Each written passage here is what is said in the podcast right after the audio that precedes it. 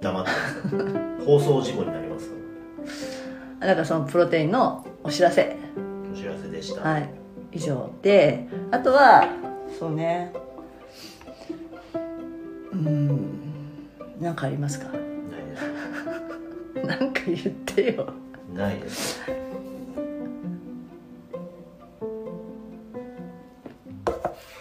あちなみに今ほらええっ、と石上さんは、はまあ、肩の不調を抱えていらっしゃる。いはい。そんな話もしたらいいじゃないですか。別に話すような内容でもないですね。違う違う違う。はい。違うわこれじゃあ今日の私のベンチプレスにしましょう。ん。うでそそんなこんなであのちょっと気の気を抜いたベンチプレスしたの。気を抜いたっていうかうん。あんまり重さもちょっとダメだなとか。じゃうんい週1回必ずやるんだけど1回抜くとまあ1週間やらないになるじゃん。うん。でそれがちょっと2週間ぐらい続くと2週間やらないになるじゃん。うん当たり何当たり前のこと。違う違う。2回やらないってなると2週間やらないになるじゃんみたいな。エブリデイベンチやってる人は別ねその間に自分の機能が衰えたことを今日知ってちょっとショック。うん。で肩今まで肩を痛めるってまあまあ今そういう体を痛めるってことはないんだけど私今までで。あぎっくり腰この間あったけどここの肩からこの腕のラインがすごい痛くなってたのね。ベンチプレスをすると。でそういうふうになったことがなかったから石上君になんでだろうって聞いたら痛いだけじゃわからないと。うん。で今日フォームを見たらなんかどうしようもないフォームをしていたと、うん。一目瞭然うん、の。どうにもならないフォームをしてましたけど。でその言われたところを直したらさ痛くないと。当たり前じゃん。何を言ってるんですか。何を言ってるんですか。うん。何を当然なことを言ってるんですかっていう話。で 終わっちゃった。いや自分はできてるつもりだったけどうできてなかったんだなって。んうん。だからそういうのって痛みを感じて初めて分かるんだなと思ったんですね。できてるつもりだったというところがまず間違ってますね。できてないとは思ってなかった。うん。だからその時点で自分の認識が間違ってますねなぜならば5 0キロ上がってたから。50キロ大したことない。自分の基準である5 0キロが上がったからうん2週間やらなかったとしてもうん。よし5 0キロ持ってみようみたいなさ40キロとかじゃ分かんないじゃんもう。あの熱熱があっても上がるとかさそういう重さでやっても分かんないじゃん。まあ50キロぐらいになるとさちょっと落としたら危ないとかになるじゃない。意識がちょっとあの弱くなってたら危ないとか思うじゃんでも上がったから全然自分は衰えてなかったなと思ってたの。うん。よかったと思ってた矢先にここが痛くなったでもまあその言われて思ったのはその重さを上げることはできただけであってうん。正しいフォームで上げてなかったからうん。変なところに力が入ってて結局そこが痛くなってるっていうことだったからでもそれって自分じゃ分かんないんだって、残念ですね。うん、それはななんでこんなに敏感な人間が体の感敏覚感じゃねえな。どう考えても鈍感な体に関してはなんでそんなに鈍感なんだろうな。体はすごく鈍感だよねあなたはね。へへえって。何びっくりしてんですか。え。へへえじゃねええ。いやでも痛みには敏感だから自分は敏感だと思ってたのよ。鈍感だよ。ええ 鈍感っていうのは？鈍感っていうのは 鈍い感じるっていう。そうだけどさ違う違うどうしてどどういうところが鈍感なの？え？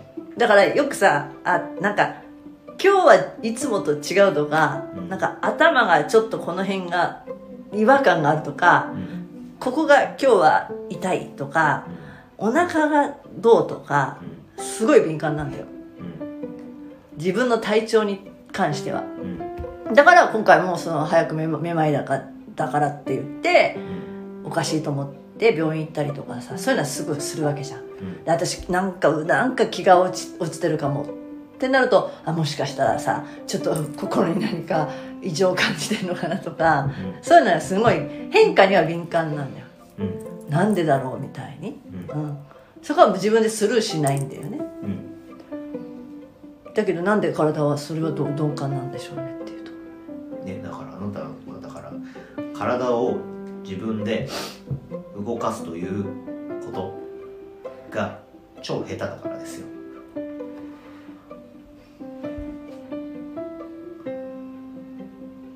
あれ？意味が分からない認識できない。体いや体を動かすことがへへ苦手下手だとは思わないから。下手なんだってば。何ポカーンとしてるんですか？あなたは下手なんだよ体を動かすのが。だってできないじゃん。これをこうやってってできないじゃん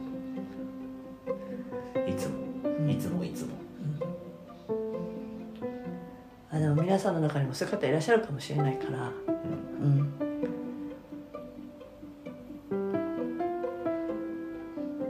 いつもいつもできないでしょ？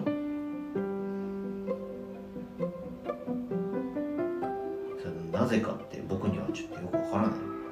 なぜこれをこうやってできないんですかって言ってもよくわかんないですけど、その神経が鈍い。うん、だから身体能力は高いかもしれないけど運動神経はごくごく鈍いですから。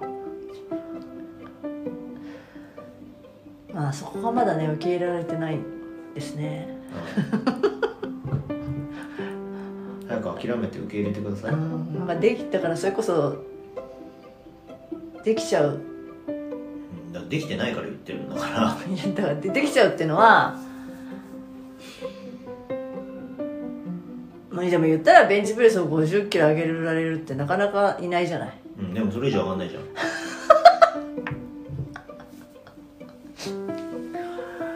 そうだね。うん。だからだからそれですごいと思っちゃうわけでしょ？自分が50キロ上がるって。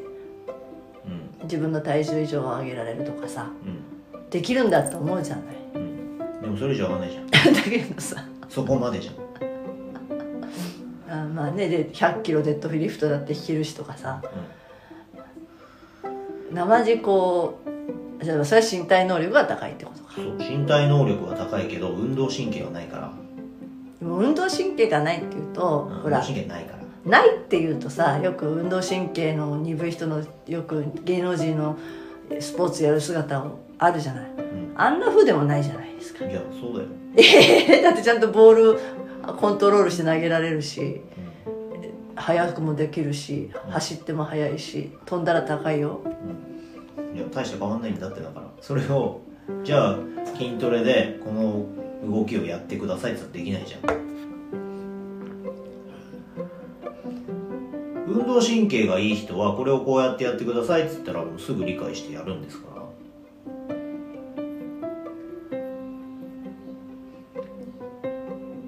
ほらほら受け入れられない、いやだけどなかなかね受け入れられないのよ受け入れられない。そうか受け入れられないのよ。うんそう言われましてもね、うん。受け入れていただくほかないいやそれは自分が体を使えるから速く走れるんじゃないの？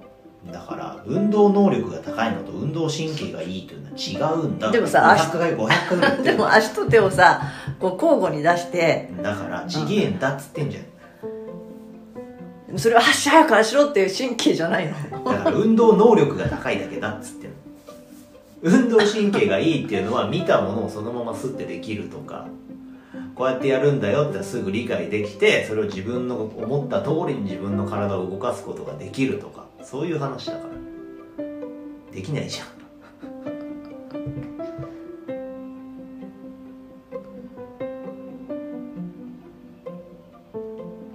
でその運動神経が良くない人が少しでも良くなるためにはどうしたらいいんですか、うんうん、えだから運動神経をつなげるんですよ。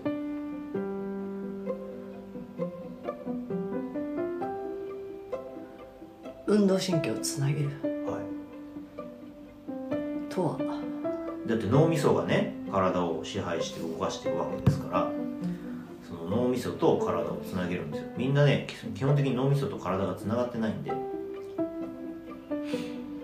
みんな。じゃあ